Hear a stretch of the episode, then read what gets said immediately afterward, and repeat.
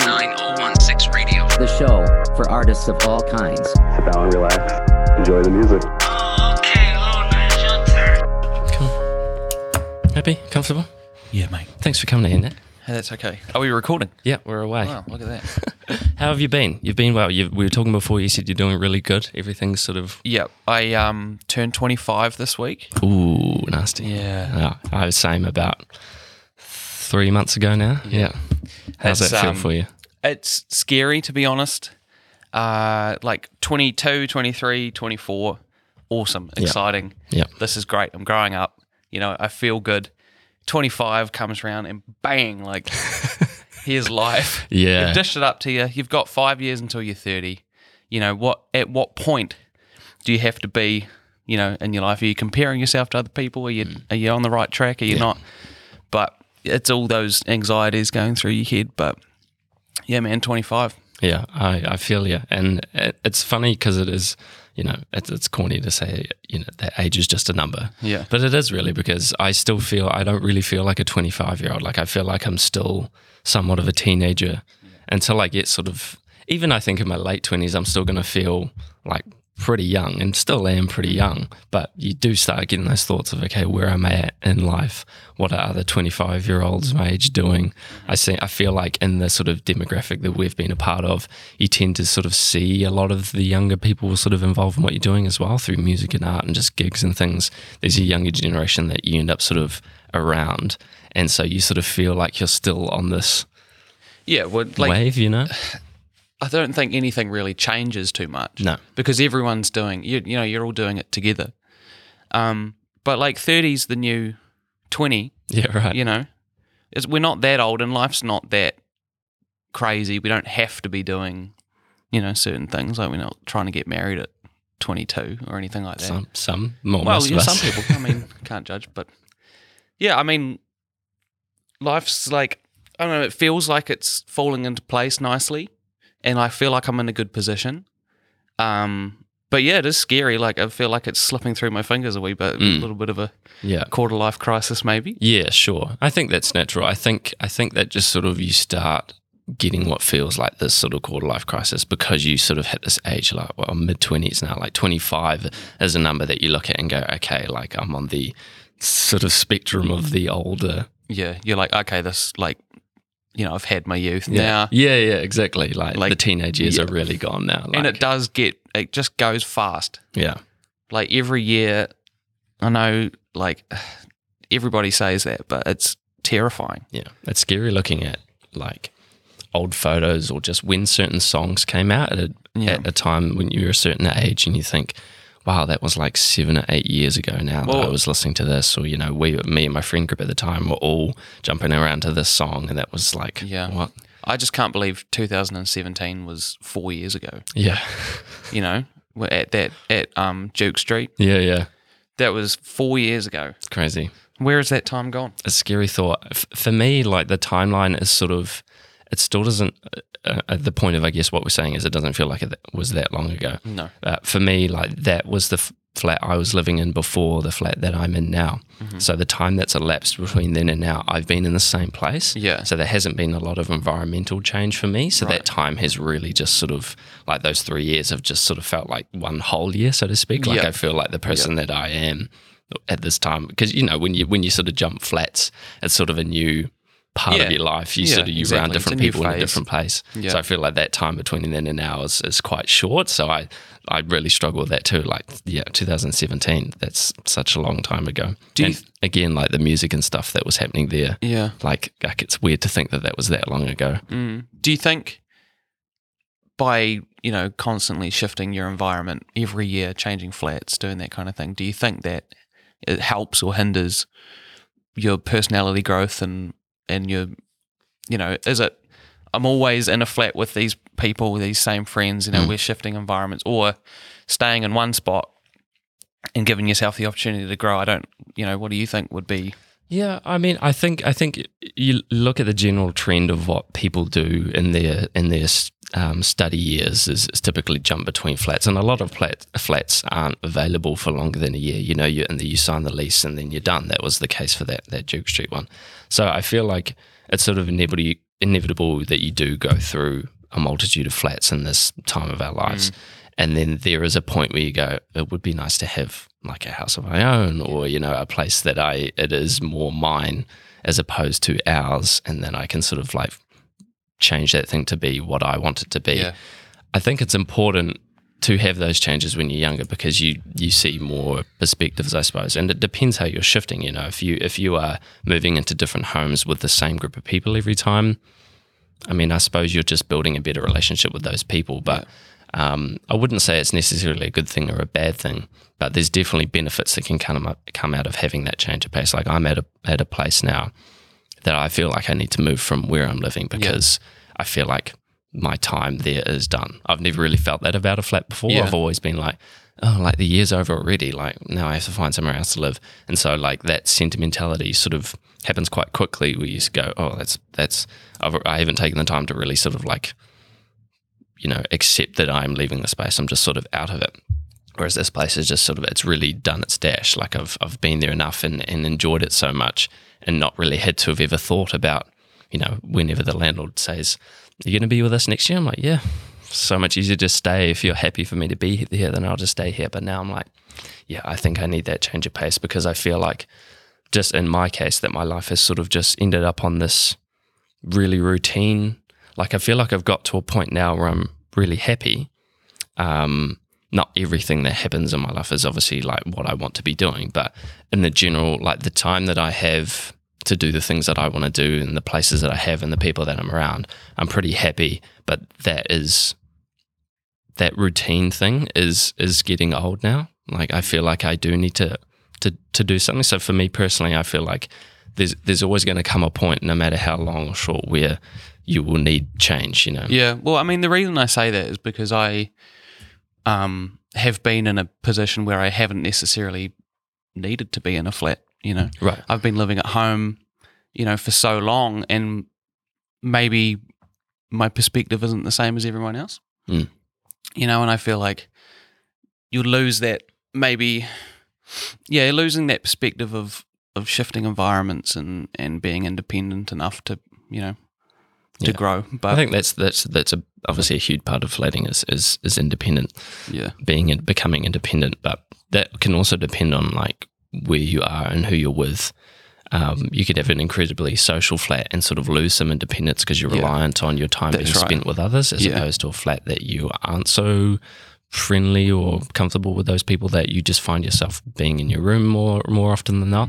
And also like living at home too, I find that um, ironically living at home is the time that I want to be more social than anything. Like That's right. Yeah. The year that I spent at home, all I wanted to do was just leave the house and go and see people. Yeah. yeah. And now I live in a house with others. All I want to do is sit in my room and be yeah. by myself. So yeah. it's kind of like you don't know what you have until it's gone, I suppose. Exactly. Sort of thing. So that's a different way of growing too. Yeah. And where that happens for you at whatever age can also determine how you perform creatively, if that's something that you're doing. You know, what, who you're around and what sort of environment you rely on will affect inevitably like what you create, I think too. Yeah, well, I think being around um, or being in a flat with other creative people as well was definitely going to help you be creative yourself. For sure, for sure. You know, like sort of surrounding yourself with people that are being productive and and making music and art and, and design and all of that kind of stuff. I think that really like breeds a culture of wanting to be successful in that kind of thing. And if, if you're on your own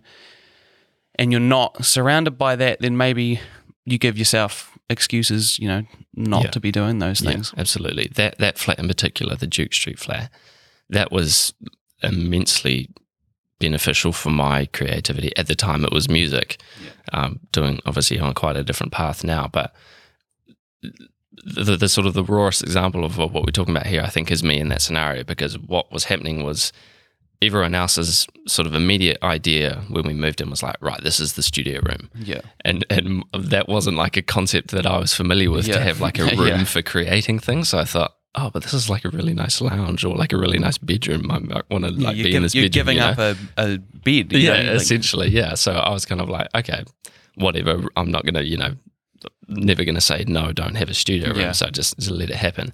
And that was like the best room in the house, and yeah. I had all my gear set up in there with the table and everything, and and I've never I don't think I've ever, like, I've, I could probably equate it to sort of my practice now with painting, but at that time, that was sort of the the most I'd ever worked on something creatively ever was in that room.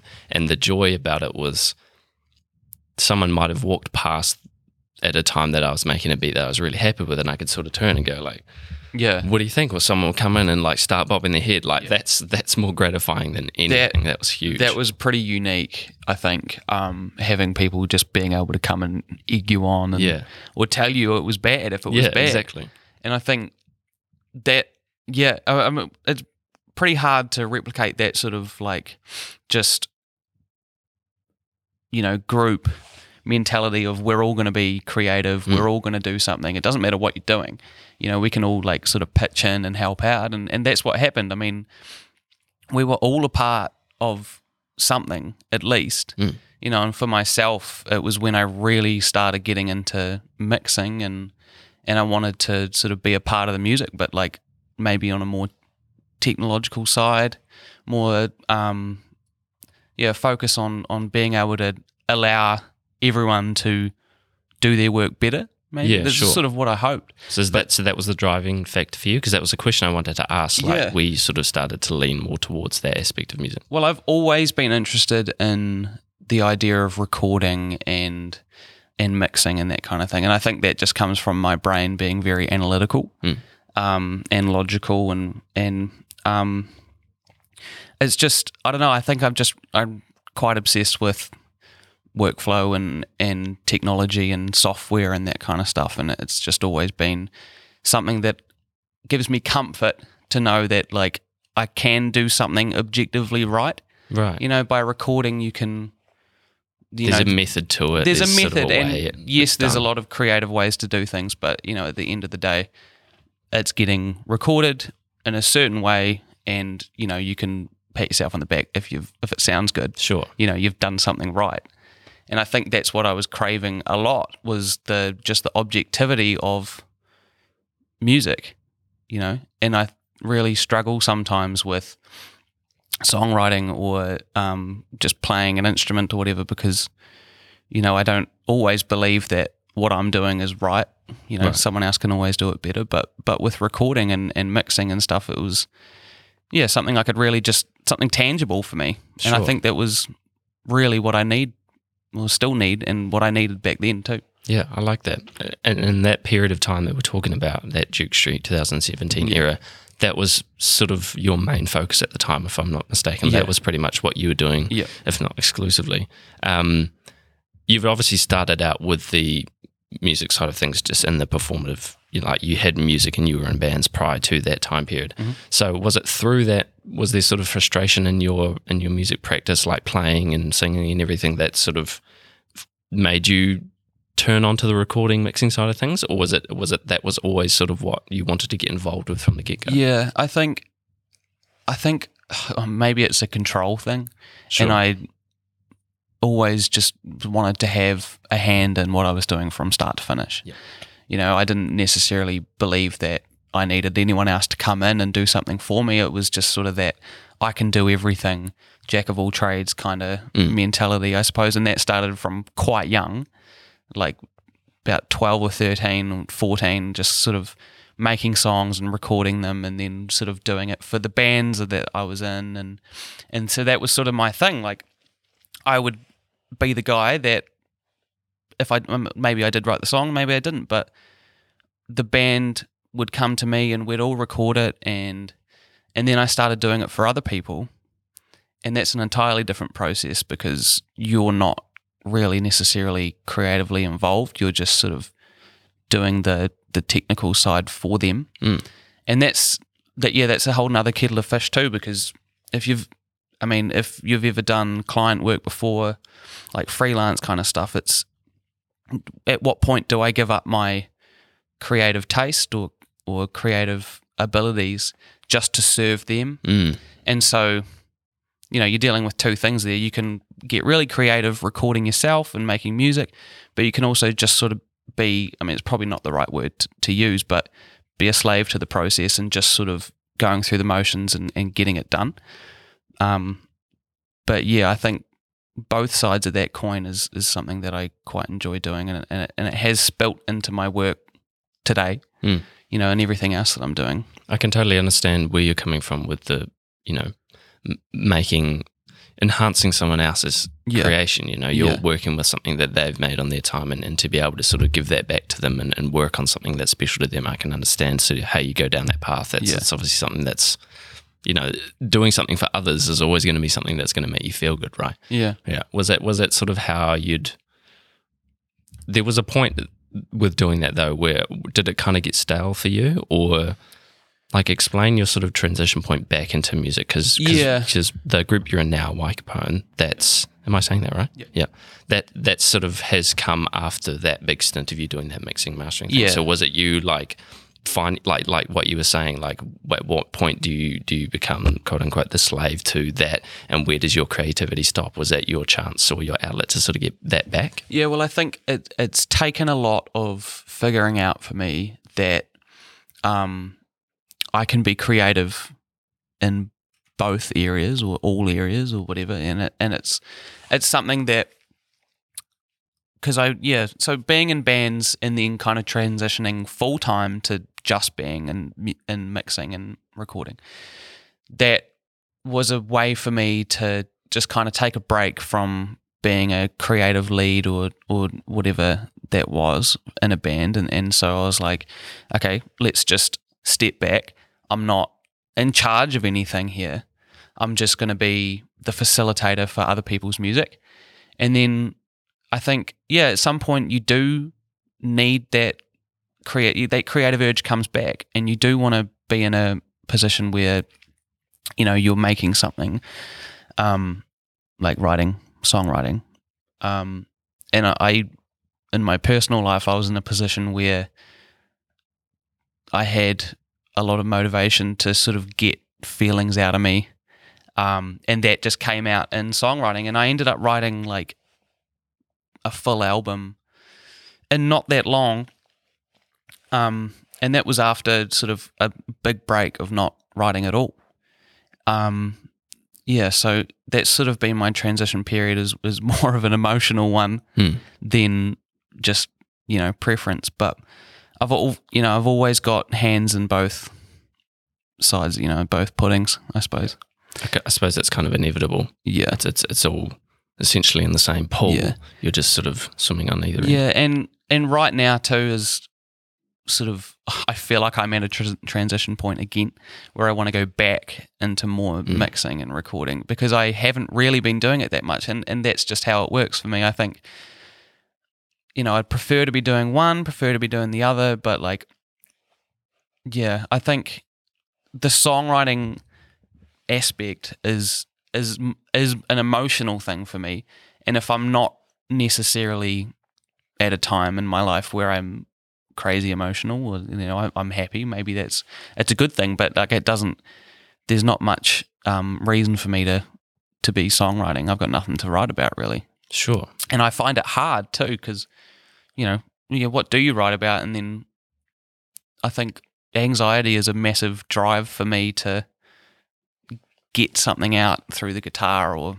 or you know, yeah, an instrument. It puts you puts your mind in a particular place. That, yeah, yeah, it's interesting. Well, it's a good outlet for me, I think, because yeah, I, I don't know, it just makes me happy, I suppose. Yeah, yeah. and that's and that's all that really has to be explained, right? That's yeah. that's sort of something I look at with my own work. Is like, why am I doing this? Yeah. You know, what does this mean? Like, what is this? What is this emotion bringing out from me? And a lot of the time, there is no answer to that. It's just no. the fact that I like doing it, and that's yeah. really all that anyone should have to be saying about what they do, right? Yeah, yeah. I I, th- I feel like, I guess in your case, where you're where you're making the music for your own, do you feel uh, for yourself rather? Do you feel like you're you obviously? I presume you were sort of the the lead guy for for the mixing mastering side of all the music that you'd written for this album, which is presumably the Waikapoan. Yeah, yeah, yeah. Album, it's yeah. Waikapoan, yeah. Um, so that involvement, doing your own mixing and mastering, is that quite different from doing others? Like, was that was that giving you the same satisfaction satisfaction working on your own work as opposed to working on someone else's project?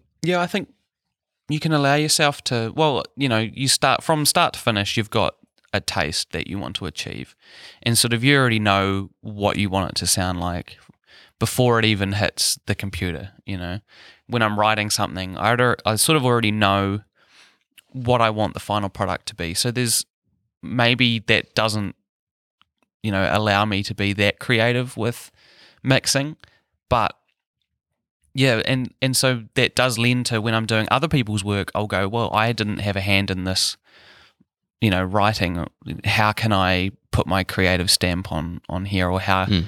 and maybe it's just a, I prefer it to sound this way or that way. And that's like what I was saying before, at what point do you give that up for their taste? Because I say this to a lot of people, like, are they coming to you for just because you can do it, you're the guy that can mix, or are they coming to you because they want your input and they want your mm. um they want your stamp on it? And yeah, that's that's kind of where you've got to balance. But yeah, I find it more creative doing other people's songs, like mixing other people's songs, than I do my own. I suppose when you're doing your own stuff, like you say, you've already got the idea of what it sounds like. So yeah. I suppose a lot of your process in the recording sort of already has elements of the mixing, mastering yeah. involved. So there's not a lot left for you to do at the end, is that correct? Yeah. And I think, like, yeah, I'll just be, like, doing the whole process at once, if that makes sense. Yeah. You know, in yeah. the songwriting. If, it, if I'm writing something, it'll be recorded, in which case I'll be already starting to mix it and already mm. starting to like make it sound a certain way with effects or that kind of thing. So it all molds into one, you know, one process. So do you yeah. find that, like, if you're if you're looking at someone else's project and looking at your own, you're talking about how you're approaching someone else's project with the creativity. So, yeah. you know, the people are coming to you uh, potentially because they want your input on something yeah. or you're putting your own twist on things. Do you think that that's an important element for an artist to have, for, to have someone else's perspective like that? And then with your own music, do you think that it would be beneficial to you at all to have someone else doing the mixing, masking, mastering for you? Do you think that your sort of involvement in that area of music sort of overlaps the yeah what what it could be? Well, that's probably the the hypocritical part, is because um you know, maybe I prefer to do someone else's song a certain way, but then I would never give up my own song to someone else. Like, that's terrifying to yeah me, you sure. know, like, oh my god. But yeah, that's, I mean, that's where you run into problems too, is because people have a certain sound in their head, you know, when they've written it. And then when you get it and it doesn't sound like what they thought it was, then it doesn't work, mm. you know. And that's where, yeah, that's where like it sort of clashes a wee bit, but that's just all part of the process, and that's part of learning, and that's what I learned. And yeah, I think maybe I should, maybe I should get someone else to mix my music. I guess it just depends how involved each of you are in that process, right? Yeah. Like, if you're sending something away, yeah, that's sort of a lot scarier because you don't know what they're doing. They might take something too far exactly. that didn't need to be taken that far. You yeah. really need to be in the room with that person, right? Yeah. Have well, you, that would be the dream, wouldn't it? Yeah. To, to sort of be in a studio with someone and and and do it that way. And I guess that's what the role of a producer is, um, you know, someone to sort of hold your hand mm. throughout the whole process, you know, and sort of put their, well, just make it all, the whole thing creative, and, and think of it in a different way. And I think perspective is, is pretty important for that. Yeah, definitely. Yeah, definitely. I, I think I think it would be. I think typically, like, outside of any particulars of what we're talking about right now, I feel like just generally creatively, I think it's super important to have other people's input on, yeah. on what you're doing. But I, I imagine it's it's it's somewhat normal, I guess, for you to just immediately have an idea of what you want in your head and put that out and immediately sort of make that happen without any sort of input, because you already know what's yeah. happening. And and I can imagine, like myself, like I've pretty much only ever had my own input when I'm doing what I'm doing, unless I've sort of asked for it specifically. Um, so my work only gets to a point where I'm ticking the box at the end, yeah. you know, no, no one else is saying, oh, why don't you do this there or this there? Yeah. I don't have that because I'm I'm the only person here at the place that I work. Yeah. So I don't have that input. So it's hard for me to look at, or at least I wonder what, you know, wh- wh- what's actually finished. Yeah. or what could be taken further? Like, does it need to be taken further? Like, yeah. what what makes a piece good work? Well, does it does it is it is it only my eye that matters? Should that be all that matters? Like, could it really be something better than what the original idea was through someone else's input, or is that a point at which it doesn't become my work anymore because it's too yeah there's too many fingers I in think, the pie, you know? Yeah, that's that, it's hard because that's imposter syndrome. Yeah, you know, I that's what's really hard for me about not doing something objectively, if that makes sense. Mm. So if if it's music or design or whatever that is, um, I do really struggle with not, you know, having a point where I know that it's correct. And having other people's input does allow me, you know, that validates things being right and good. And but you're right, like it is, it's very hard to know if something's finished or good, you know, and that's a big killer for me because I, a lot of the time things don't live up to my taste. Mm. And you get very angry with yourself when something isn't what you thought it was going to be. Yeah. You know, you start creating something and you're all excited about it and then turns out it's not that great and then you just want to give up and yeah. Especially when you're playing with something that is emotional, like this this yeah. album that you're talking about, there was obviously a lot of feeling that went into that. So you can almost get lost in that yeah. notion itself that, you know, there's there's there's too many factors at play that could be affecting how you're thinking about what it is that you're doing, and, and and because it's so something that's so special or sentimental to you, if it doesn't come out right, then it's it doesn't if it doesn't replicate the feeling that you're trying to put forward, then you're not yeah. going to have that. Well, I that think thing to keep you going. That was a point where I feel like I was at ultimate creativity because I was so close to, you know, what I was outputting was so close to what I was feeling mm. that it just felt right anyway. Right. And I think distancing yourself from that and sort of not being in touch with your emotions as closely, I think that is a reason why, you, you know, I don't believe what I'm doing a lot of the time. Because if I'm not, I, yeah, I just don't have a lot of, at the moment, like right now, I don't, just don't have a lot of much to output, you know. Mm. There's there's nothing really going on that I feel like I need to to get out, and and that kind of reflects what I'm trying to do at the moment creatively, and it's just sort of not really working. Right. And and so with this with this album, do you think that sort of was like almost a closure for you yeah. now at that period of time where you were feeling that sort of emotion? Because you're, you're talking about now about not having a lot of idea about what to create because you don't really have a lot. There's nothing burning in my yeah. in my belly, you know. So, so I mean, could you say that, you know, what you set out to accomplish initially is is done, and there's sort of like yeah. that? Do you have that feeling of, you know, I completed that, that's done, yeah, that's ticked exactly. off? Like, it was a wee, I packaged it up, put a bow on it, you know, yeah, some sellotape, out so, it went. So, what do you think is is the is going to be the method for you now in creating music? Like, is it just sort of more know. reflection? Yeah. Is that where you're stuck? Well, that's, yeah, that's the hard part, eh? Because, you know, do you have to be hurting to create?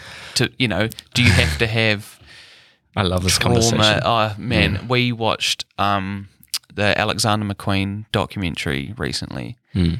and you come out the other end of it and you're like, this guy has issues, mm. like serious issues, and that's the reason why he's so successful. Right. And you start thinking about all of the other creative geniuses, everyone that's a little bit crazy, yeah, but they're the ones that like are successful because, I mean, it's just the conversation we were just having. Like they're they're so close to their emotions and they're hurting in some way, and they're getting that out. So you know, when you're not feeling down and you're not, well, you know, when you're sort of feeling neutral or whatever, then that's probably the hardest way to mm. be creative. Mm. I often feel like I'm doing something wrong yeah. with painting because I'm too happy with it. Everything's too yeah. too okay with it, you know? Yeah. And that's why I, people that will listen to this podcast know that I tend to, to analyse my work too much, I think, or at least I think that I do, or talk about it so much that I still don't really have an idea of what I'm doing. But I love this conversation because I, I do feel like a lot of what I have made, maybe not the right choice of words, but just sort of feels invalid because it's not coming from that place of trauma or emotion or sadness yeah. or something, which yeah. I feel like a lot of art, good art comes yeah. from. You know, it's it's, it's hard because you don't, you obviously don't want to jeopardize that for the sake of no, making good art. Like exactly. obviously, if your mental health is good, it. that's what, you know, we should all strive for. Yeah. But yeah, we romanticize this idea about having art and music and just creativity coming from something that's, you know, you hear the story about like Alexander McQueen, you see that story and you, it's it's it's filmed in this way. I imagine yeah. it's very theatrical and, and it's very, you know, might make a story sound even worse than it actually is, just to sort of create that feeling. Yeah. And then you start to go, oh, okay, like uh, do that's I have how you to make it like stuff. That? Yeah, exactly. Yeah, and that's that's where imposter syndrome really sets in for me, especially is, oh God, I am not like this. I'm not a real creative. I'm not a real artist. I'm not yeah. like, I'm not a creative person, or like I couldn't do that, or, you know, and I look at other people's work and I go like, they're just so much better and yeah. they're, they're so much like, they just think in a different way. And, but yeah, it's really hard because you do beat yourself up a lot. Well, I do. Mm. And I know a few of our friends do as well, definitely beat themselves up. But yeah, I think you've just got to let go of that idea and just just vibe, man. That's pretty corny, isn't it? I feel like, well, I mean, just vibe. Yeah, in a nutshell. Because yeah, if you just if you constantly like think that you should be doing things another way, then, you know, what are you what are you really what are you really setting out to do, I suppose? But like, And, and not to say that, that anyone that makes something from a place of happiness is, is not invalid, because that is. That's obviously, you know, that's what we want. That we, yeah. That's what we want, that kind of music. But yeah, I don't know. I, it's it's such a, such a strange thing. I, I constantly constantly think about it, and I sort of in turn end up making work that is more on that spectrum. Like mm. it, it looks like it's from a place.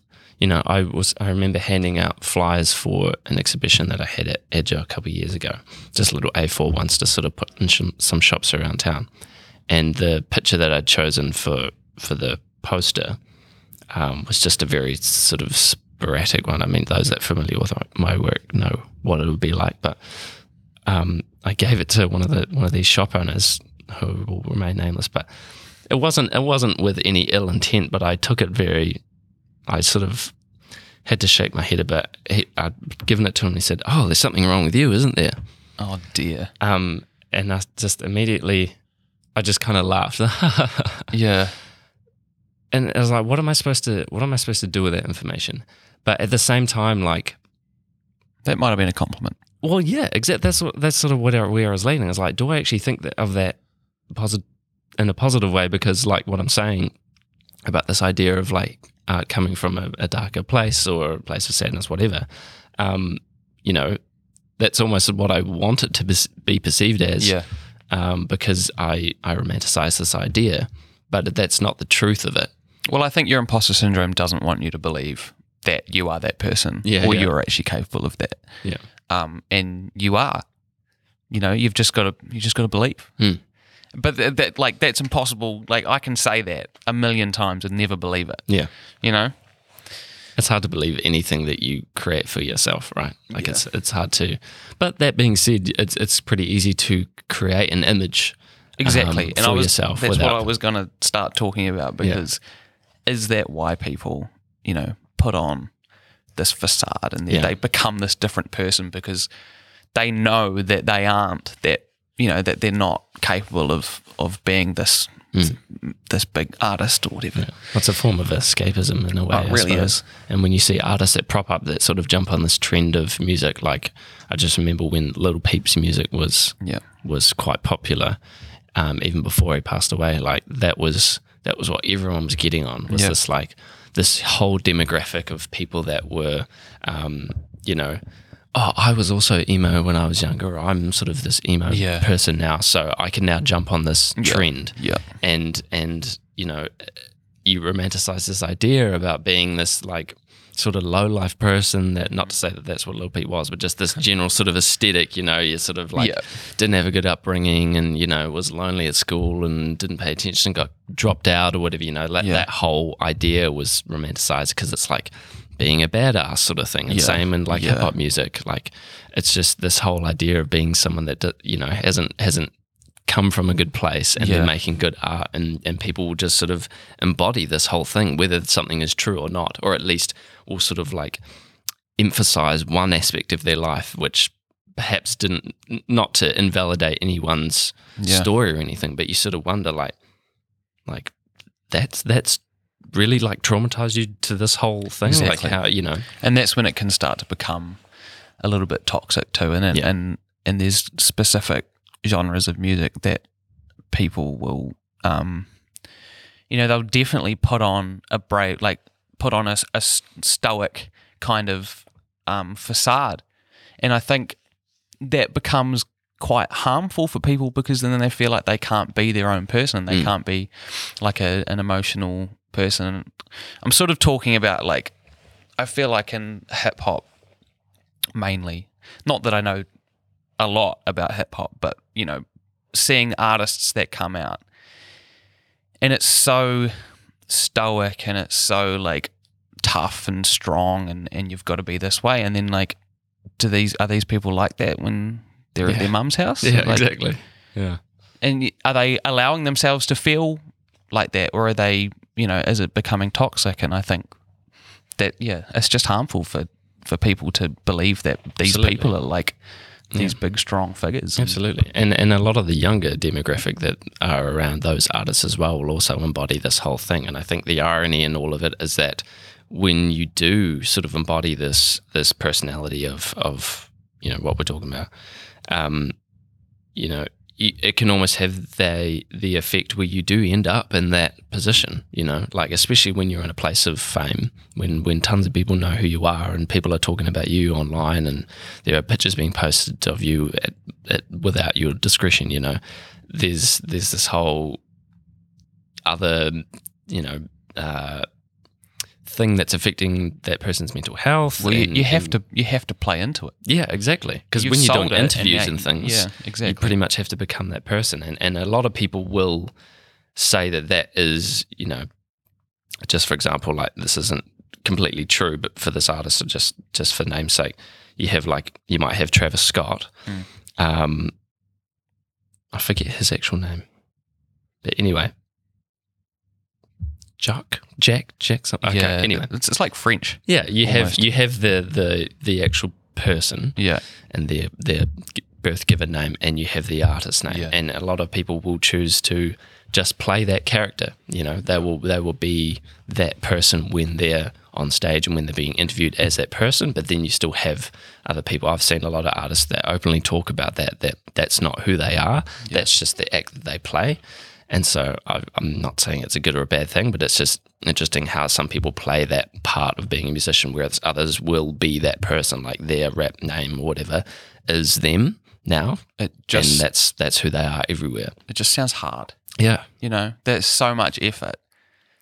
And I think that's like the people that I love the most, I'm talking like celebrity, celebrity type people, are the ones that are genuine, and you know mm. that it's just them and their personality, and and they really just aren't trying that hard to be something that they're not. Yeah. And I think that you can just you can smell it on someone, you know, if yeah. they're trying to be, they're trying to like put on a put on a thing. And I think that like being genuine is is something that everybody just needs to embrace. Definitely, I find a lot of that sort of character building thing, that might be the, not the right phrase, but that this persona aspect of music um, can often be quite transparent in the music itself. If you really start to analyze an artist's music, like especially if there, if there's some they're an artist that put out music quite consistently, yeah, um, and and and and in large amounts, because like if someone's dropping albums or E Ps every six months, there's more of them to sort of see and analyze. So there's been some artists that I've sort of listened to their music and sort of gone, you know, this this doesn't really feel genuine. Like yeah. how how many stories of woes and things can you have in your life to put into the, all these different songs, and how much of this is actually true, how much yeah. of this is just a story you've sort of made up to create this idea around a topic or whatever event or whatever. Um, and then I also start thinking maybe people are just making songs like that for someone that has had that, that they can relate to, you know, yeah. because that's why most people listen to music or listen to listen to a certain type of music, because there are themes and ideas within a song or an album or just an artist in general that they can relate to. And that's all that we, people want. It's just to be able to go, oh, they feel this way too, you know, or like, wow, someone's explaining what I feel, like I feel validated in a way. So I think yeah. that's a huge thing. If you can accomplish that, that's cool.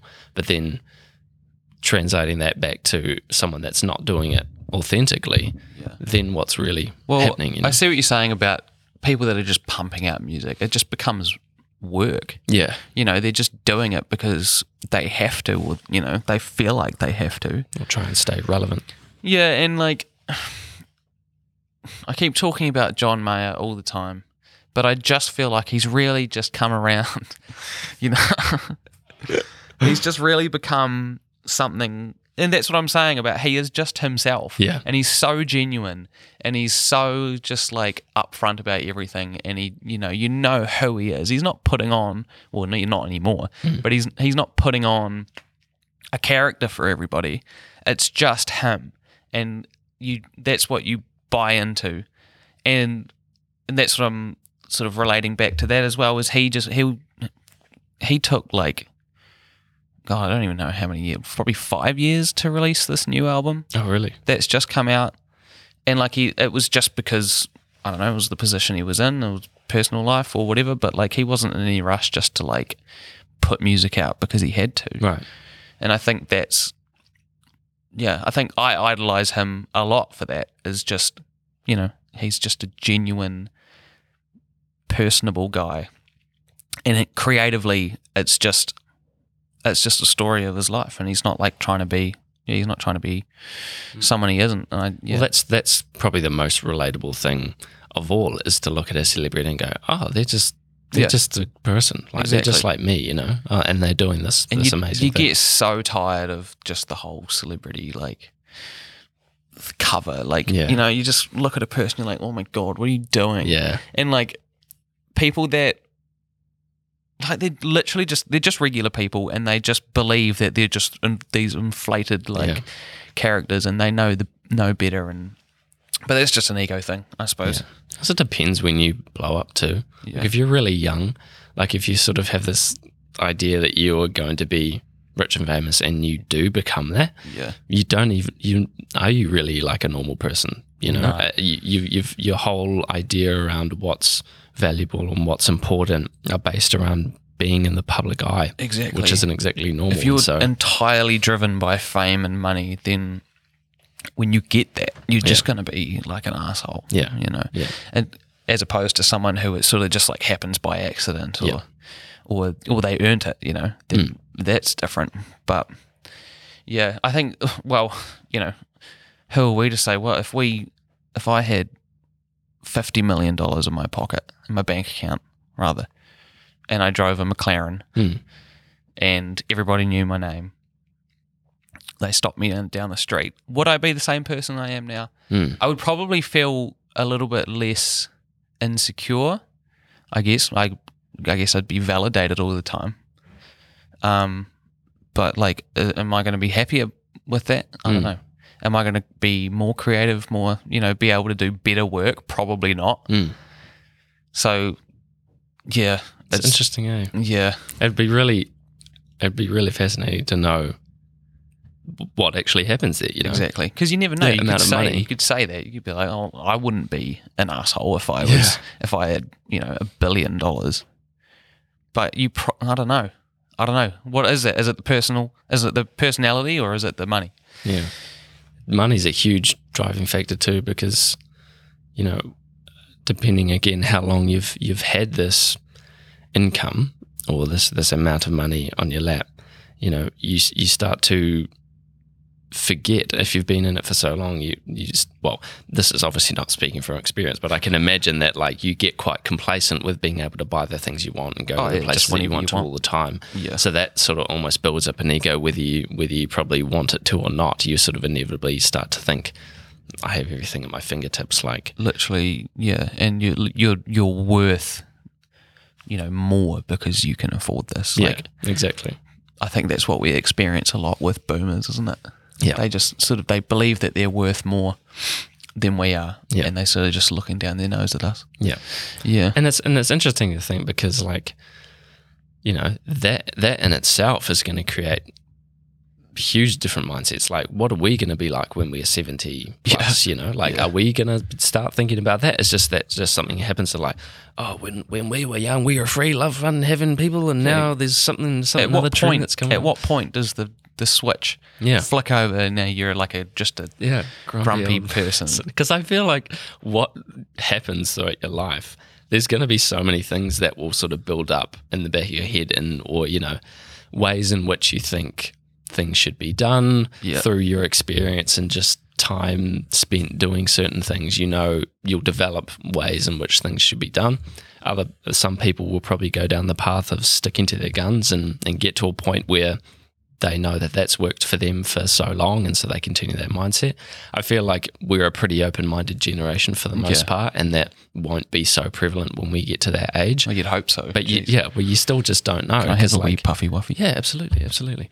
Um, I, I do wonder what boomers were like at our age. I know. You know, like what, what was the mindset there? Surely when you're young, I guess unless it's sort of, um, I was going to say beaten into you, but, you know, drilled into you, I suppose, from your parents when you're younger about yeah. the way in which things should be done, because that's where I feel like that a lot of that comes from. It's like that's the way you're taught, and, and that's, yeah. you know, there's a lot more aggression in parenting back then. Yeah.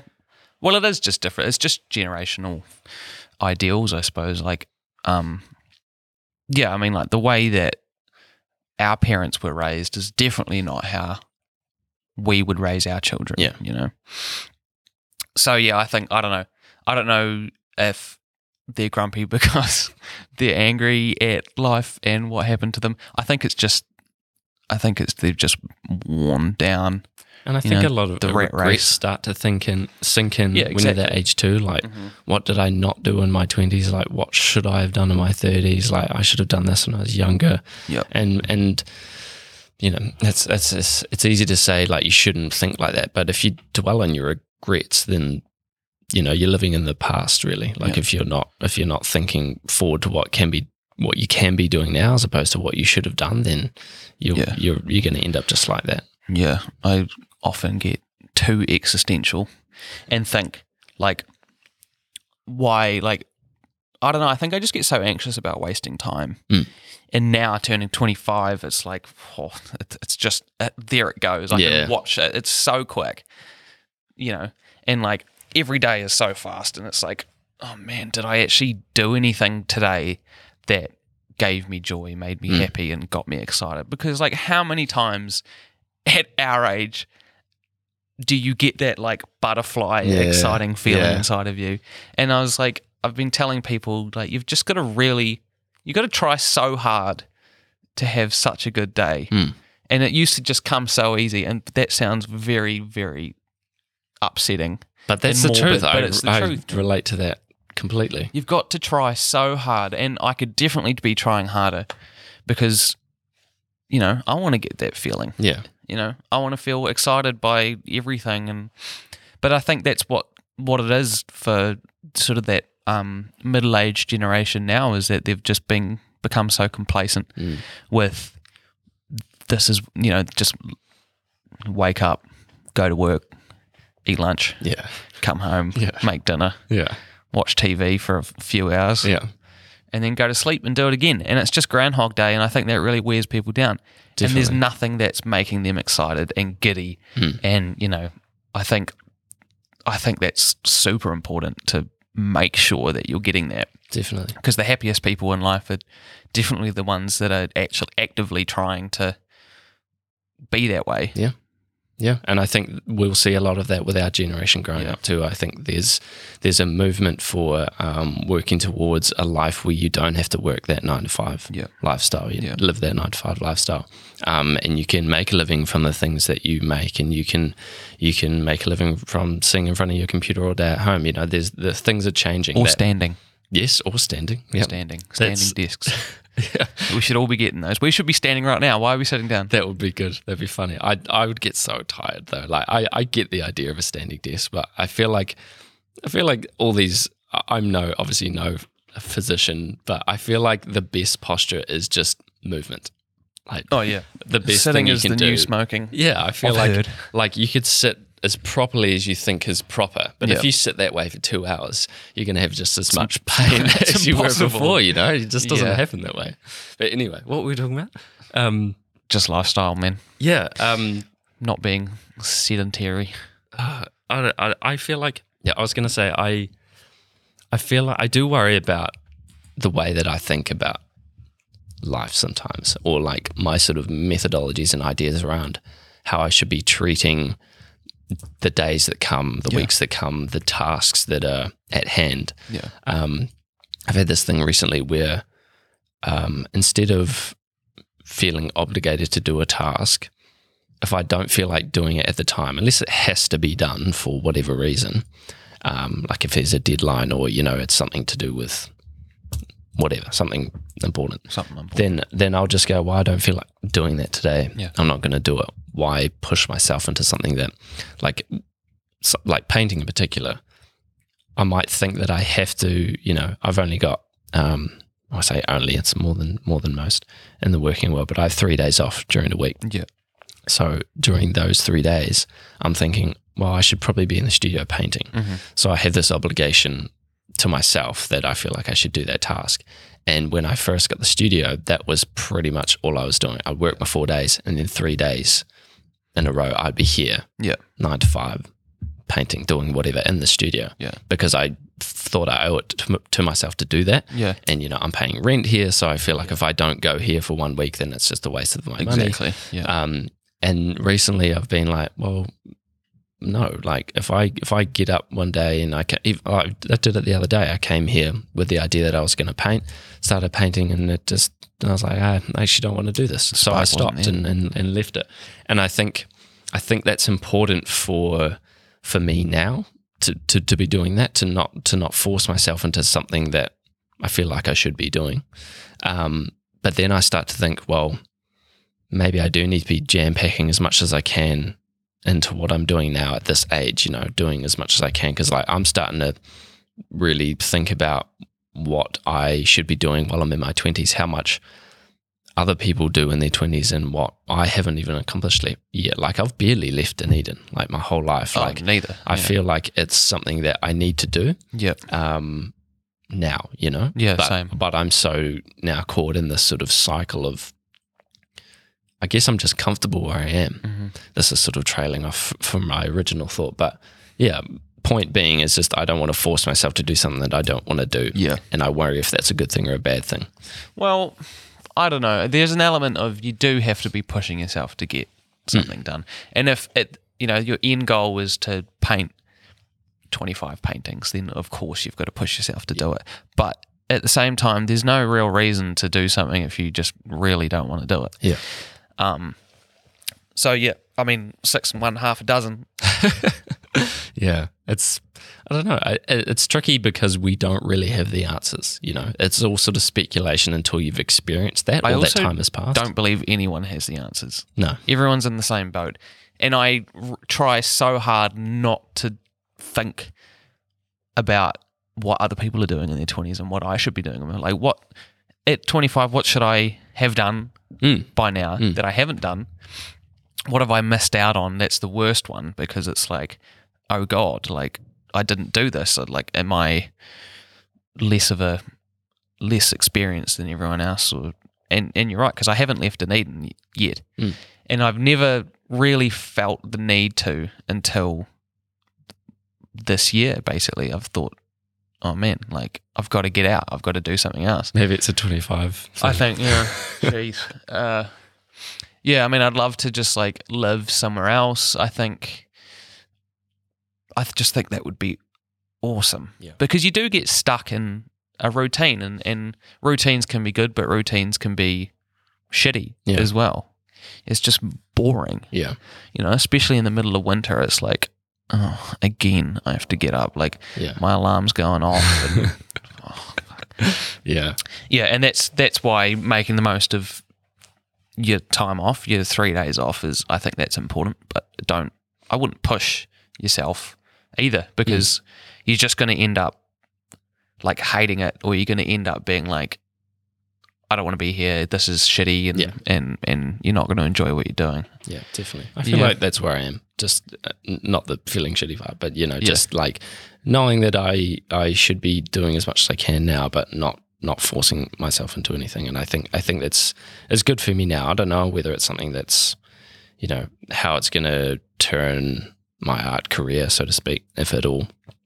But, yeah, I don't know. I, I another thing I think about a lot is is – how much time I'm spending on that, yeah, creating something or doing something sort of for myself in my own capacity, um, you know, to share with people. Uh, you know, should I be prioritizing that over spending time with friends and family? Mm-hmm. Because that's another thing I feel like is slipping away from me. I feel like there's, um, you know, actually just like, because I'm such a homebody at the moment, like yeah. pretty much all I do is, is spend my time here and at home with my flatmates, and yeah. even then I don't spend a lot of time with them. Yeah. I'm not sort of making plans to see people, and I feel like I should be starting to put more focus on that, because mm. I really find the times that you're more gratified and happy, at least for me, is when I'm with people, but I never yeah. action that. So I, yeah. I don't know what that is, and trying to trying to change that up is quite difficult, because there's so much anxiety that comes through interacting with people and, and just meeting up with with people for coffee or whatever. You know, that's it's a hard thing to to try and do for yourself, because you're the the beauty I've found in working on my own and for myself, not actually working like in terms of like um um getting paid or anything, but just doing what I want to be doing at my own time, that has been great in itself. Um, but I've almost got too co- comfortable with it. Yeah. So in turn, it's sort of like flipped my whole social life sort of on its head, where now I just sort of was so caught up in the happiness that doing stuff for myself and being by myself brought me, that now I'm sort of lost touch with that other side. And I yeah. feel like I need to have more of that to feel more fulfilled, especially while I'm young, you know? Well, I think that it kind of ties into what we were doing in two thousand seventeen. And I use my social time with my friends as motivation for me to go back home and do something. Yeah, right. Like, that's sort of the biggest thing for me, is seeing all my friends and hanging out with them and hearing about what they've done, or listening to their new music, or seeing their art and all that kind of stuff. That really motivates me to go and actually do it, because mm. without being social like that, and without actually talking to people, I I do like... Yeah, I just sort of, I guess I just sort of shy away and, and don't do as much. Mm. So I think, yeah, f- for me, that's a really important part of my process, I suppose, is, is actually being with other people, mm. being social, and sort of experiencing. I get a lot of pleasure out of other people doing cool stuff mm. too, you know. Like, I really, really enjoy when everyone else is sort of, they're really motivated and they're really happy to do, you know, mm, doing one hundred percent what they're doing. And mm. like, yeah, it's, it just makes me happy when, like, if I feel like I can mo- motivate someone as well. Like, I'll often, you know, talk to people about what they're doing and, and how they're feeling and all that kind of thing. And then sort of maybe I don't really like follow that up for myself. Mm. And, but yeah. It's hard to take your own advice, isn't exactly. it? Exactly. Yeah. And I hate being like, I don't know, I don't want to be like the, the wise guy, and then yeah. sort of not really well, take like my you own say before, there's no one has all the answers, no. you know, like it's it's what's right for you is really only right for you a lot of the time. Like yeah. there's not a method to everyone's madness, you That's know, right. there's not a there's not the answers for everyone else's happiness. Everyone works in different ways. What yeah. will make someone else happy might be really bad for someone else. Yeah. So I try to keep that mindset. I feel like I'm definitely a person that Um, has a way of doing things, and, and feel like a lot of those things, whether it's just daily tasks or just sort of big picture things, I feel like they're quote unquote the right way to do it. Yeah. but I know that's just for me. But yeah. it's hard for me sometimes to to not portray that or put that onto someone else, yeah. you know, yeah. whether it's just like the way to wash a dish properly or something, you know, yeah. like I feel like you've got to, you got to really get in there and, you know, do it like this, otherwise you're not going to have the dish washed.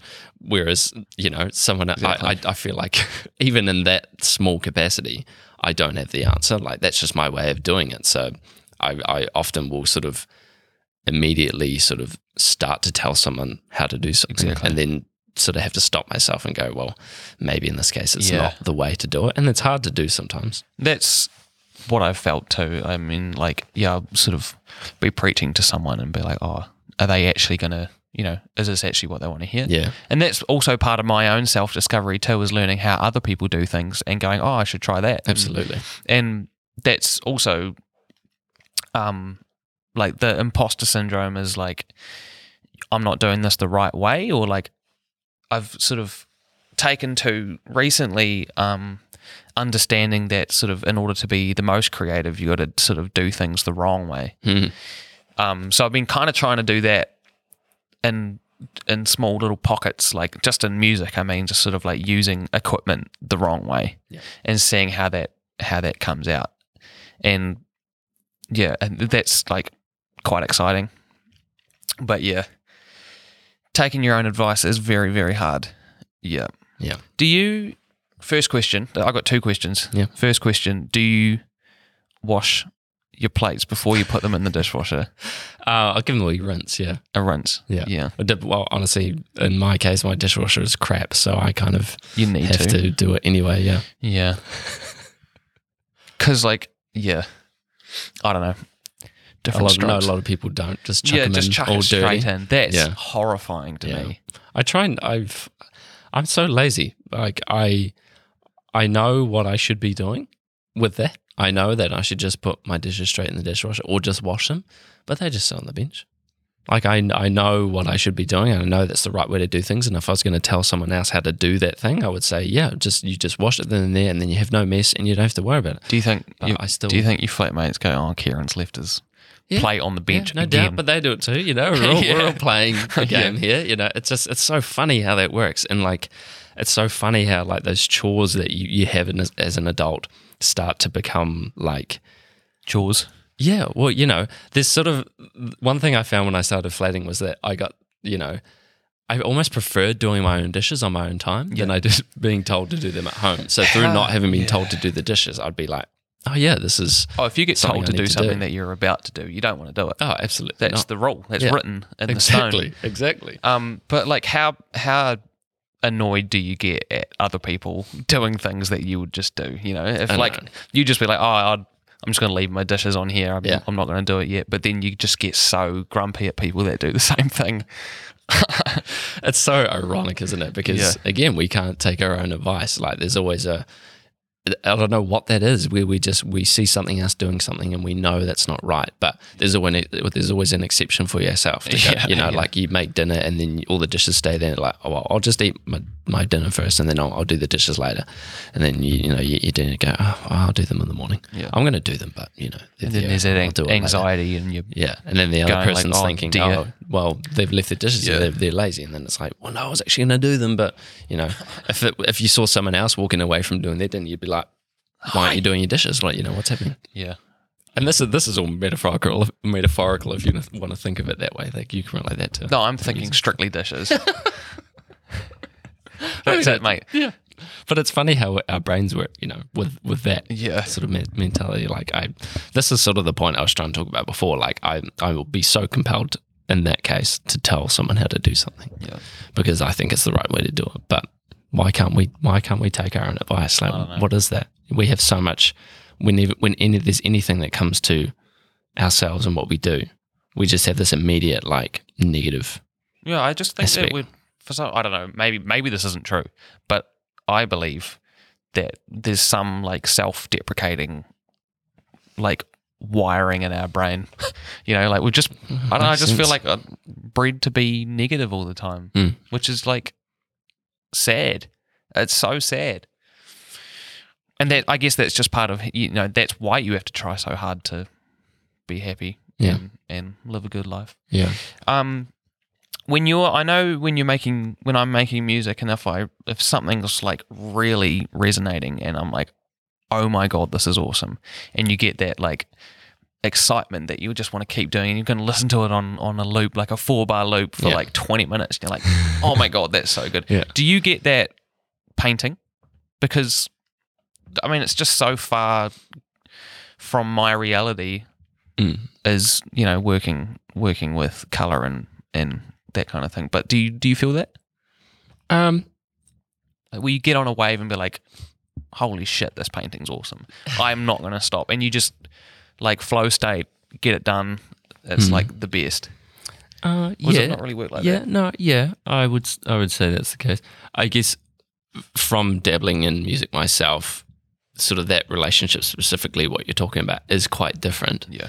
Um, because I feel like um, music does bring out more of sort of that personal emotion when you hear something that you made and you can loop it. Yeah. And, you know, that feeling, like that actually happened to me last night. Yep. First time in ages, sort of got into E F L Studio again and just made yep. a little loop.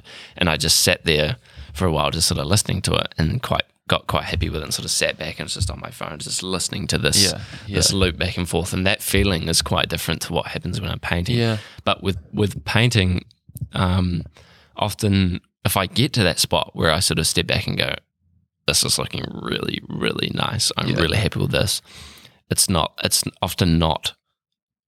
I'm going to keep going. It's often I'll stop. Yeah, and and wonder whether it's that's sort of my I guess point where I'm going.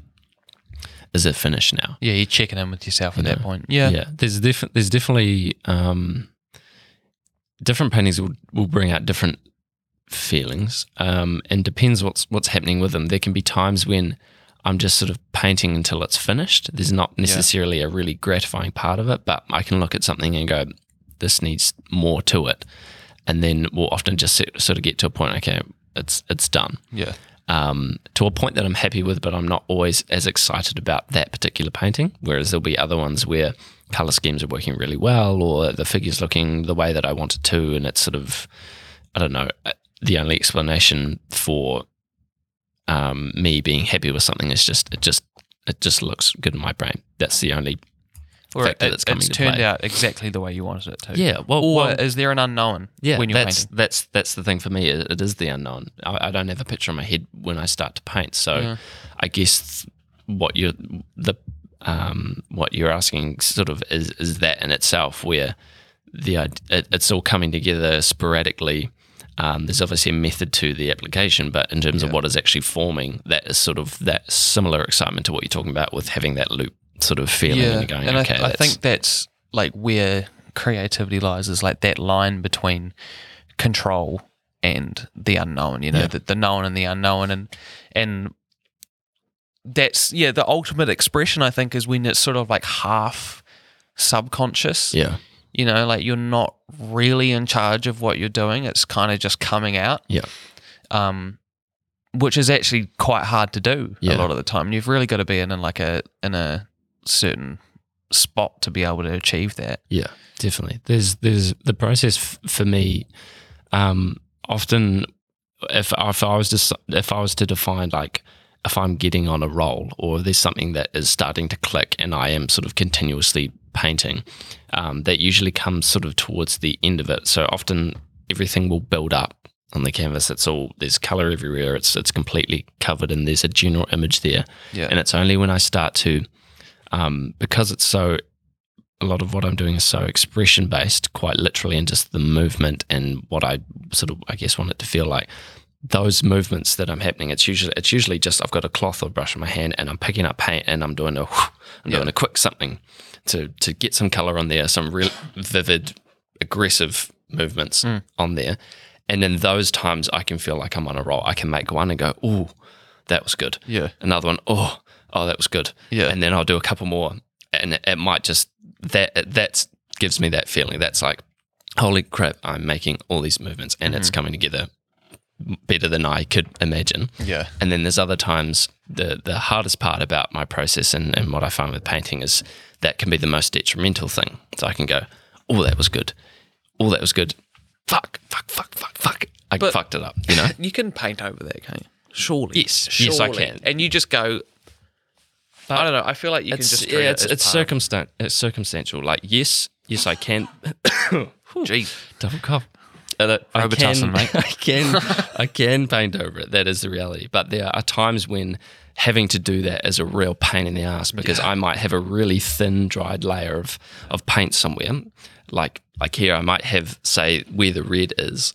That might be all the way that I want it. But yeah. if I do like a random stroke of black, you know, a really heavy, aggressive stroke somewhere on top of that red, and it's not right, getting rid of that and leaving the red that was there before is near, is, impossible, is near just an impossible task, and it'll look completely different. So there are times when it's like, oh, I've, I've, I've fucked it up. Like, I'm going to have to make something new now, you know? And that's that can just completely flip me oh, God. on my head, you know? I, yeah. I can I can just go, okay, well, I'm, I'm not enthused about painting anymore, and we'll leave it. Throw the towel in. Yeah. But I suppose it can happen with music too, but the beauty of a computer, if you're doing it that way, at least how I've been doing it, is you can control Z something. Exactly. You know? I can't do that with a painting. And that is um, something too, when you sort of, sometimes you exhaust your creativity and you go, how can I do this differently? And it's like what I was talking about, using things the wrong way.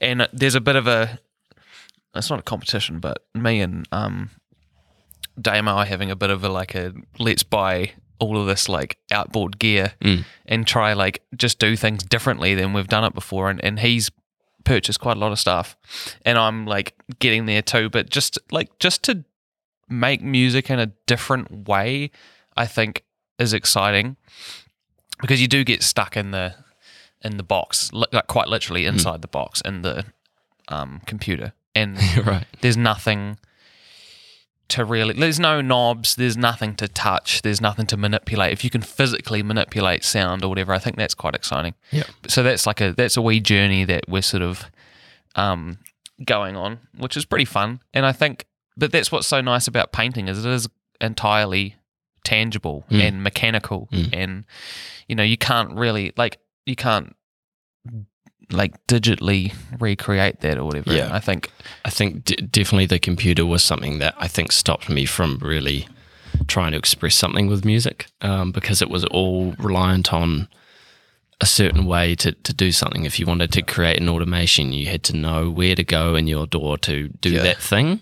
Um, you know, and there, there was so many limitations with me with this big program, not ho- From for someone that doesn't know how to play any instruments yeah. or sing, all I was doing was just beat making. So everything is done on the computer for yeah. me. So everything was reliant on a way in which to do something, and I wasn't able to conquer that.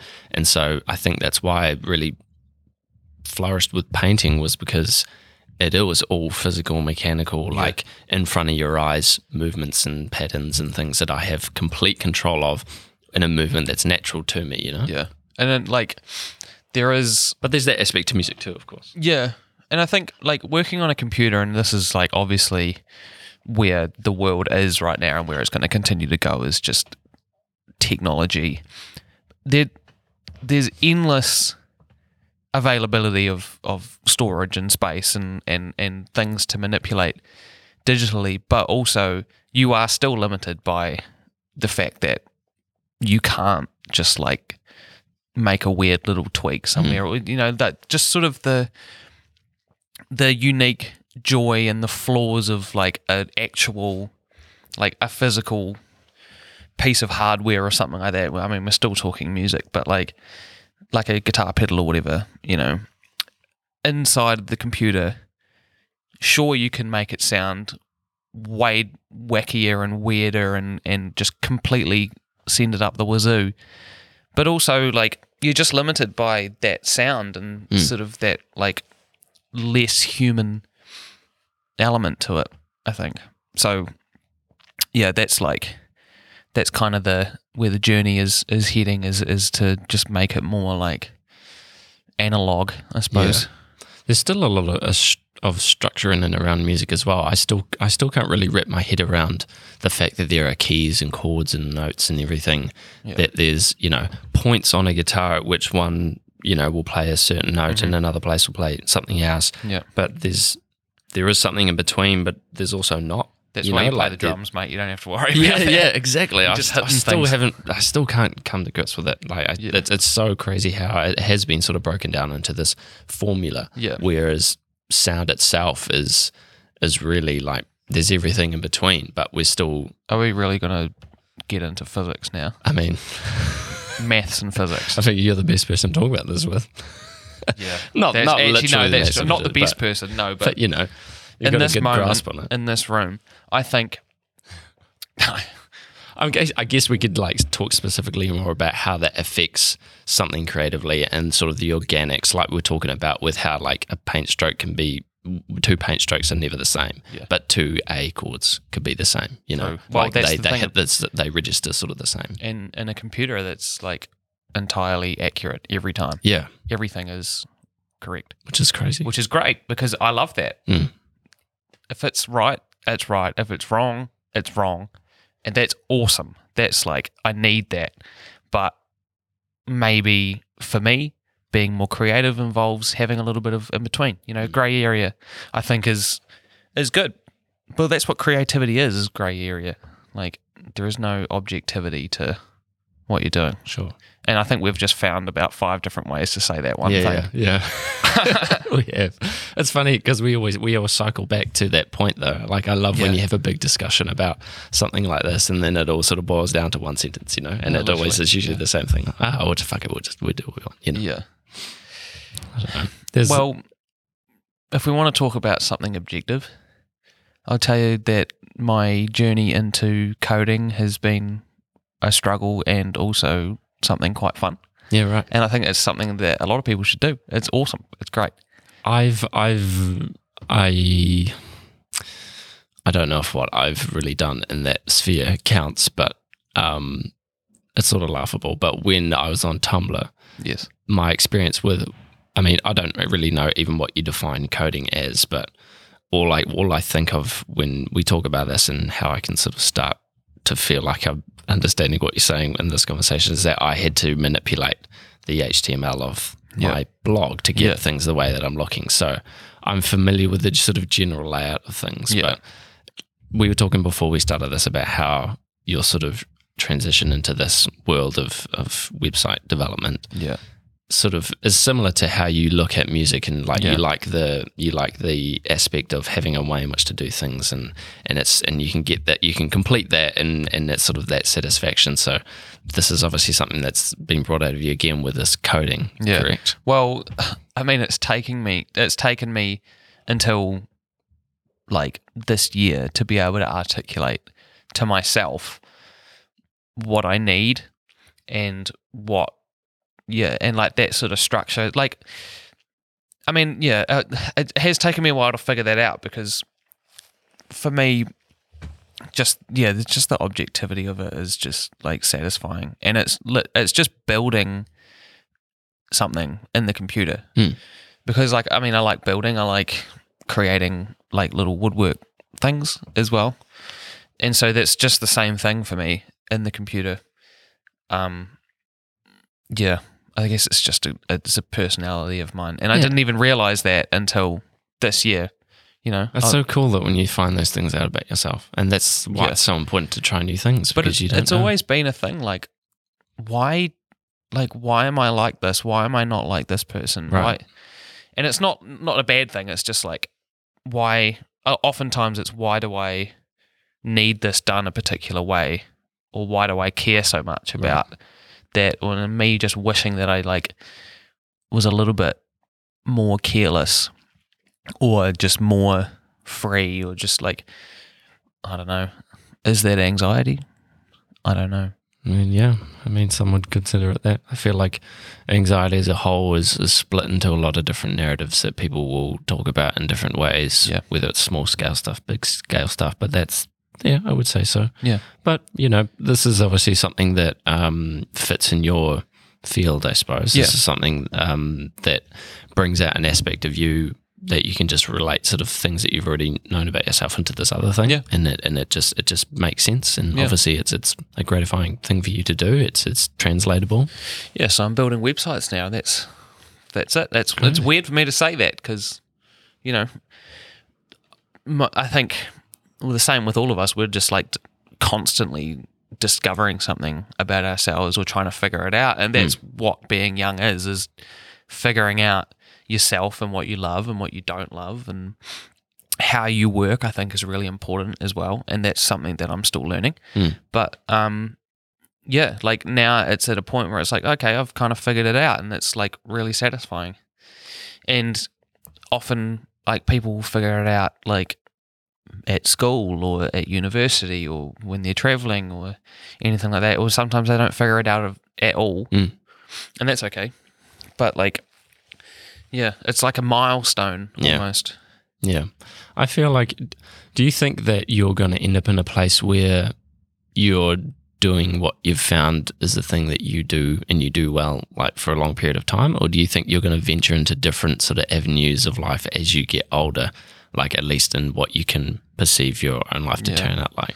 I don't know. Like, do I, you think this is this is now an avenue? I feel like with you, music and that is always going to be something that yeah. you have. It's always just going to be there, I think.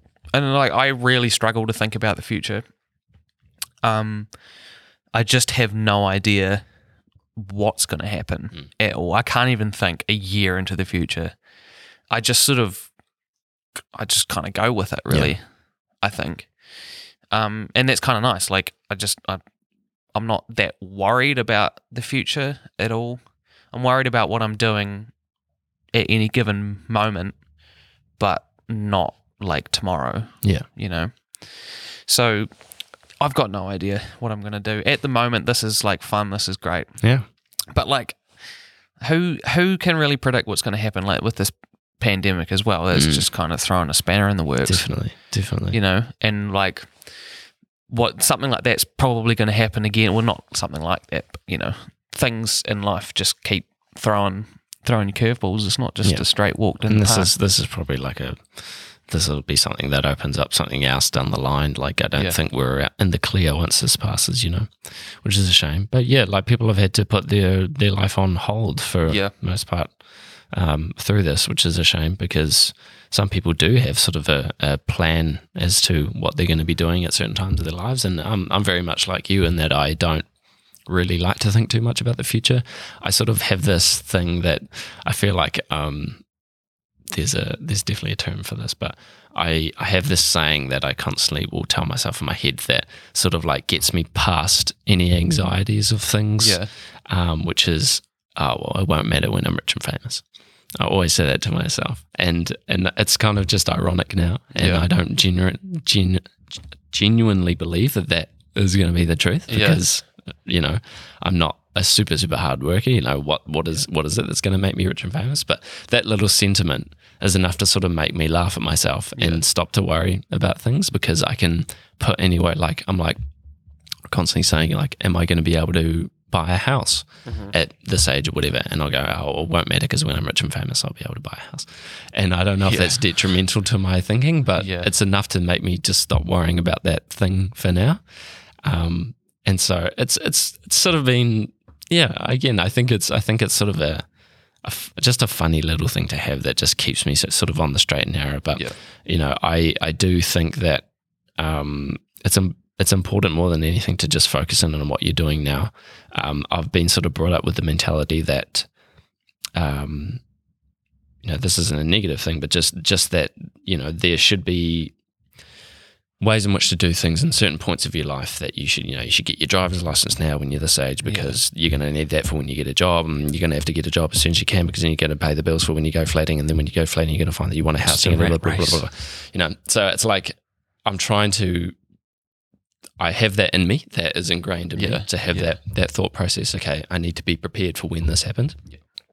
But there's more.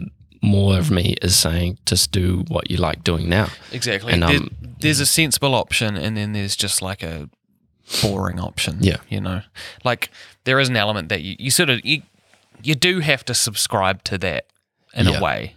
At some point you've got to, I guess, yeah, you've, you've got to make money. That's just the world we live in. You have to do that. Yeah. You have to get a job. You have to be able to pay these things, and, and life costs money. Yeah. And that's what it's about. Um, But yeah, at what point do you go, I don't want to do this anymore. I don't want to live like this. I want to do something else. Um, like But like, what opportunities do you give yourself to do exactly. that? Like, what are you going to exactly. do? You know, it's hard, man. I think a lot of us, us being our generation, sort of relying for, this is not to speak for anyone, but I just sort of feel like, at least for me, I really narrowed that down. Um, that I, I feel like, I feel like that, you know, I'm sort of living by thinking that something's just going to fall into my lap at some point. Yeah, sometimes it, sometimes not, it just does. Sometimes so. It will. For some people, it will. Um, there might become a point in your life where you come into a large amount of money through, yeah. you know, lotto, bereavement, lotto, whatever. Big Wednesday. Yeah, exactly. I think. I mean, someone wins that eventually, right? You know, it's it's possible. Yeah. But you know, shouldn't be living on that thought. But you know, I just, I'm I'm exactly like what you're saying. You know, I I, I love to be creative as I can and live as frugally as I can, and mm-hmm. and you know, sort of have this fun, pretty little lifestyle, you know, yeah. that I'm living in my twenties. But I'm constantly thinking, well, how can I be a full-time artist and still pay my bills? How can I not have this job that I'm in at the moment and exactly. get by and feed myself, you know? Yeah. Like it just, it never quite works. I'm I'm never at a point where I'm like, fuck it all, I'm moving to New Wellington. York. Yeah, whatever. Oh, right, Wellington, yeah, sure. yeah. And just, you know, and and forgetting it all and starting a new life and, and crashing on my mate's couch while I yep. paint and, you yep. know, live, you know, that's the dream, but it's not feasible. So I'm constantly pulled back down. But does that sound down. fun to you? Well, this is an interesting like, point because just not knowing. That yeah, I've had so many people say to me, oh, you need to move here, you need to move this, you need to see this, blah, blah, blah.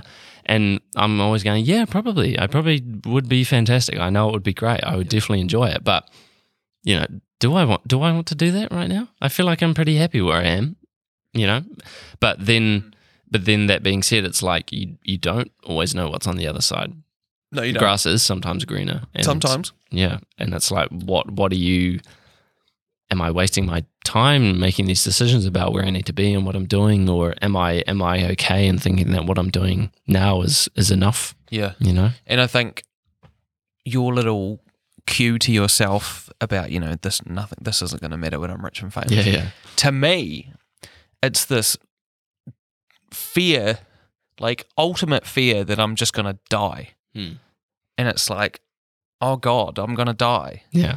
And I don't know when that's going to be. Yeah, that's. that's but like, you have thing. to keep telling yourself. Well, I have to keep telling myself that. I think this is, mate. Well, maybe I've just done it to myself. But it's like, why are you not? Why are you lying in bed right now, mm. doing nothing? Yeah. What if you died tomorrow? Like, is this going to be your last day on earth, just being a bum? Yeah. Yeah. Like, open the curtains, get outside, get up early. Yep. You know. Absolutely. Go and get a go walk to the cafe, you know? Yep. There's one right down the street. Yep. Go and get one. And like And it's I, the little things like that yeah. that just make your day feel so much better. Oh yeah. And like we were just talking about that before, weren't like getting up early, the sun's coming through the window and you've had a coffee and it's like, yep. wow, this is like day begin. Yeah. And like that's it's what's satisfying about working a nine to five is that you are up and productive all the time. Mm. Like you're sort of, you're subscribing to that, getting up early and, and having a coffee and doing all that stuff. But it's also like you're kind of going and doing something you don't really want to do. Yeah. So it's about subscribing to that time allocation in the weekend as well. Mm. I think that's something that a lot of people don't do, and I definitely don't do, which I should, is actually, yeah, just like sort of, yeah, it's just it all boils down to actually just like making the effort. Yeah, and you get too lazy, and it's like, yeah. I've been using that as a tool for sort of getting through my my work. Is is thinking about the fact that this is a chance for me to get up early and do yeah. what I want to be doing on my own time. Yeah. And something that I realized I'm currently two weeks um on a two weeks holiday at the moment, and this this time has really sort of shown me that I can't like implement that. implement that for myself. I, yeah. you know, setting an alarm for every day of the week because I want to get up early doesn't work five days of the week. You know, yeah. it's, it's some days, yep, easy up, I'm good to go. And then other days, oh, I don't actually have to do anything today. So yeah. I'm going to sleep another well, hour. And that just like builds up and builds up. That's that discovery of, of figuring out how you work more so mm. than what you want to do. Yeah. I think that's equally as important. Um, but yeah, you're right. Like, it's just impossible to get out of bed early, you know, all the time. and you think, and you get up and you're like, actually, what what am I actually going to do? Because, mm. yeah, you know, like you can, I, mean, I think just going outside is important. Definitely. In the morning.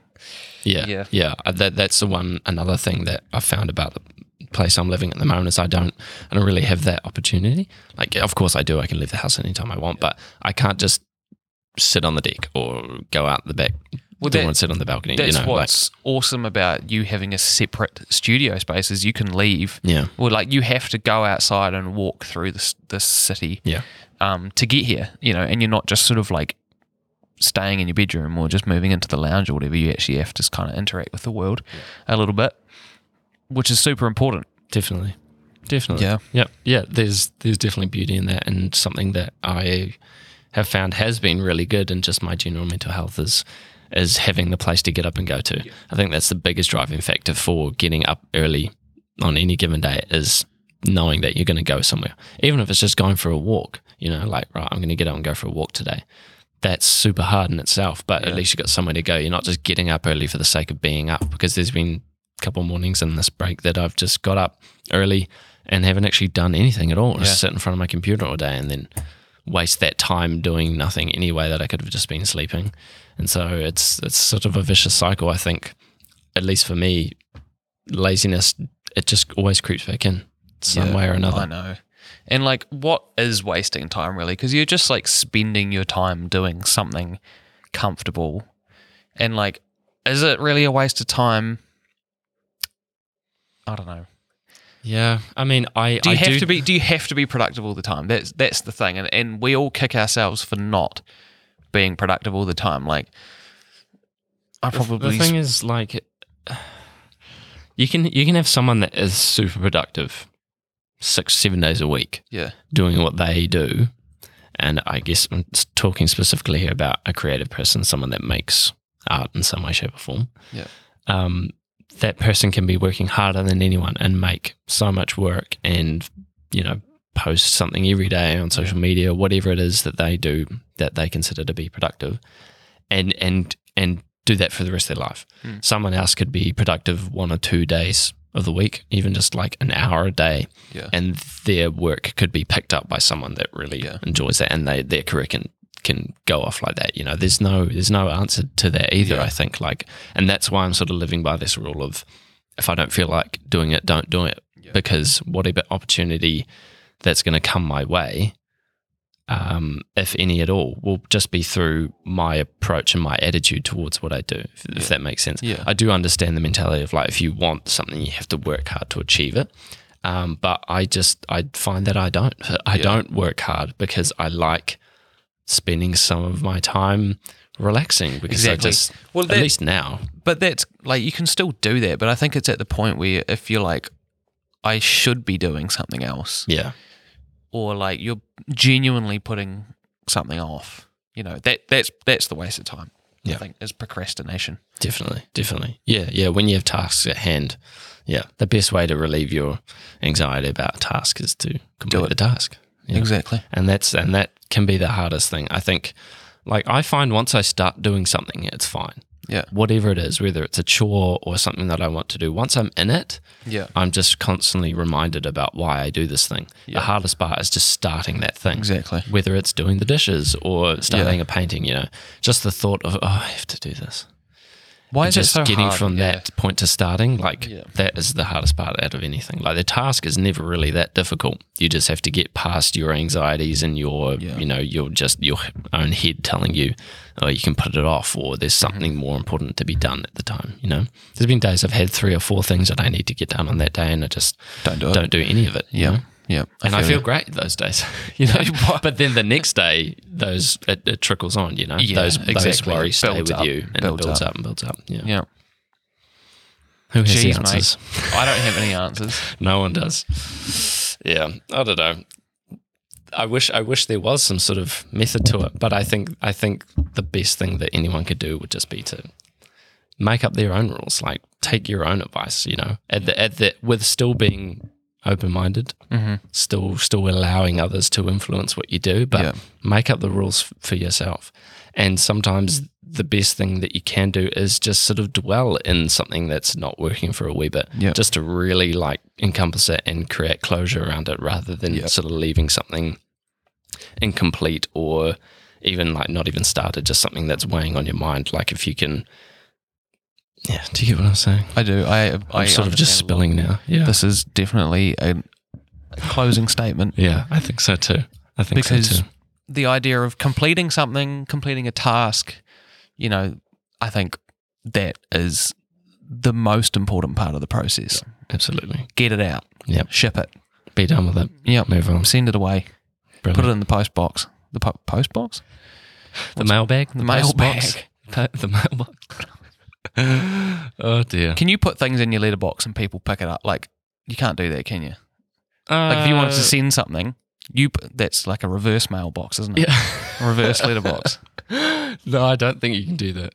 But like, no, you know, you can't. I think you should. That's that, always that's, that's the new always idea. Where it ends up. Yeah. Is that a metaphor? No. Like if no. I want to send a letter to someone, I put it in my mailbox. You could have an inbox and, and an it, outbox at your house. And it, yeah, it's like email. Yeah. Why can't? Why is there not a physical like? That's outbox? Actually a really good idea. I don't that think makes I don't, sense. It's, it's a good idea, but like, well, it makes sense because the posties are going to be going back to the post shop anyway, and then you just you don't have to take it anywhere. You just put it in your outbox. But I guess you don't have the sense of emptying the the the, the accomplishment of emptying the bag of that day. You know, you end up with the same bag if you're picking up mail. If you got a who the mailman mail need to yeah, if you got to drop all those off on a day, you don't end up with an empty bag. You end up with more stuff. No, but you you empty the bag, and then the next morning you pick up more. From the letterboxes. Oh, it's a different, different daily task. I yeah. see. So every morning the mailman comes and picks up your letters out of your outbox yeah. and takes it to people's inbox. That's an endless cycle. See, right? And then yeah, and yeah. then that all gets finished and then they finish and then the next day it starts again. We should buy the New Zealand Post. That's where we, we get rich and famous. We should buy New Zealand Post. Yeah. I don't yeah, think you know what good. We're talking about. Change the game up. What would you call it? Would you keep it New Zealand Post? I mean, it makes sense, right? The good N Z Post. The better N Z yeah. Post. Outboxes. No yeah. Brilliant. I love it.